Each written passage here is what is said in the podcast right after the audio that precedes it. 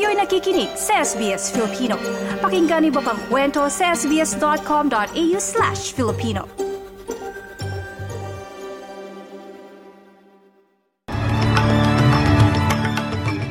Sa ulo ng mga balita, sa Pilipinas, ilang bahagi ng Mindanao muling niyanig ng malakas na lindol ngayong umaga.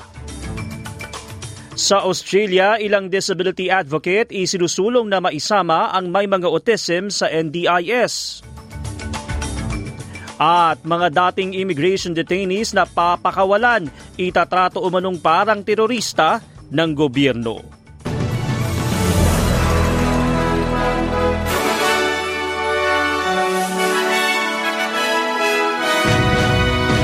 Sa detalye, muling nayanig ng malakas na lindol ang Surigao del Sur na may 6.8 magnitude ngayong madaling araw sa Pilipinas ayon sa PHIVOLCS. Naitala ang episentro sa Kaguait, Surigao del Sur na nakaranas ng intensity 5 habang naramdaman din ito sa ilang bahagi ng Davao Oriental, Cagayan de Oro at ilang pang probinsya.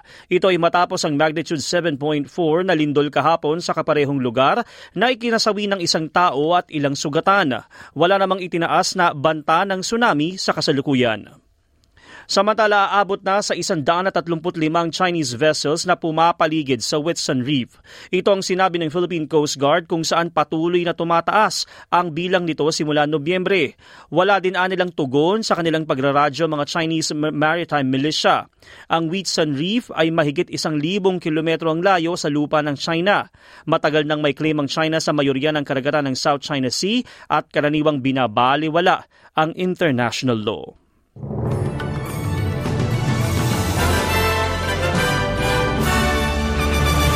Mga balita naman sa Australia, nanawagan ng mga disability advocate na isama sa NDIS o National Disability Insurance Scheme ang may mga autism. Ito ay sa gitna ng paghahanda ng mga lider sa magaganap na talakayan sa pambansang gabinete ngayong Miyerkules. Nahaharap sa paglobo ng budget ang NDIS dahil na din sa hindi inaasahang malaking bilang ng mga may autism at development delay na isasali sa nasabing scheme. Sa pahayag sa SBS, sinabi ni Peter Marshall na chairman ng Equal Access for Autism na nais niyang makipagtulungan sa federal na gobyerno para masolusyonan ang issue.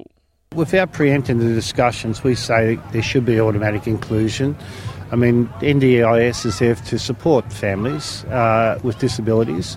And indeed, there's so many families who are affected with children on the spectrum. We'd love to have that discussion about what can be achieved. We'd love to be able to translate that into seeing how we can match our aspirations with that of the NDIS.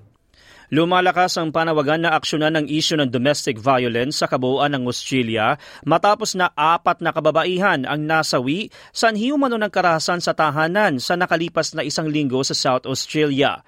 Base sa tala, aabot na sa 53 ang mga babaeng namatay dahil sa insidente ng domestic violence ngayong taon sa bansa.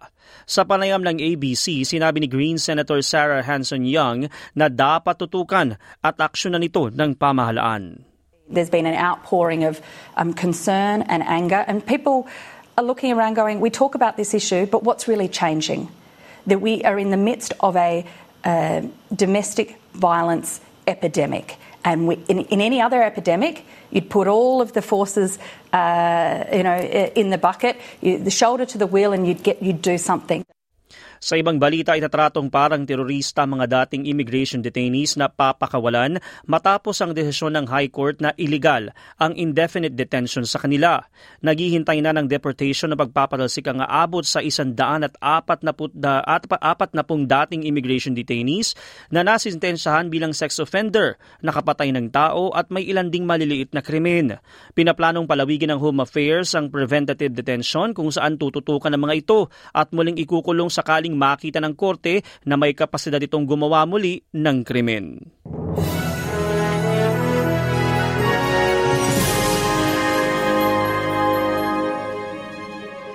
Sa palitan ng salapi mula sa Bangko Sentral ng Pilipinas, ang isang US dollar maipapalit sa 55.54 pesos, habang isang Australian dollar naman katumbas ng 36.62 pesos. Ayon naman sa Reserve Bank of Australia, ang isang Australian dollar katumbas ng 66 US cents. Samantala sa laging ng panahon, bahagyang maulap sa Perth na may temperaturang 27 degrees.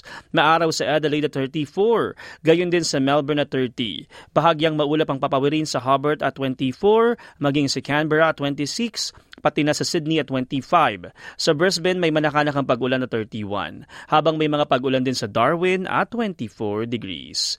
At yan ang mga balita sa oras na ito. Ako ang inyong lingkod, DJ Korea, para sa SBS Filipino. Nice yung bang makinig na iba pang kwento na tulad nito? Makinig sa Apple Podcast, Google Podcast, Spotify o sa iba pang podcast apps.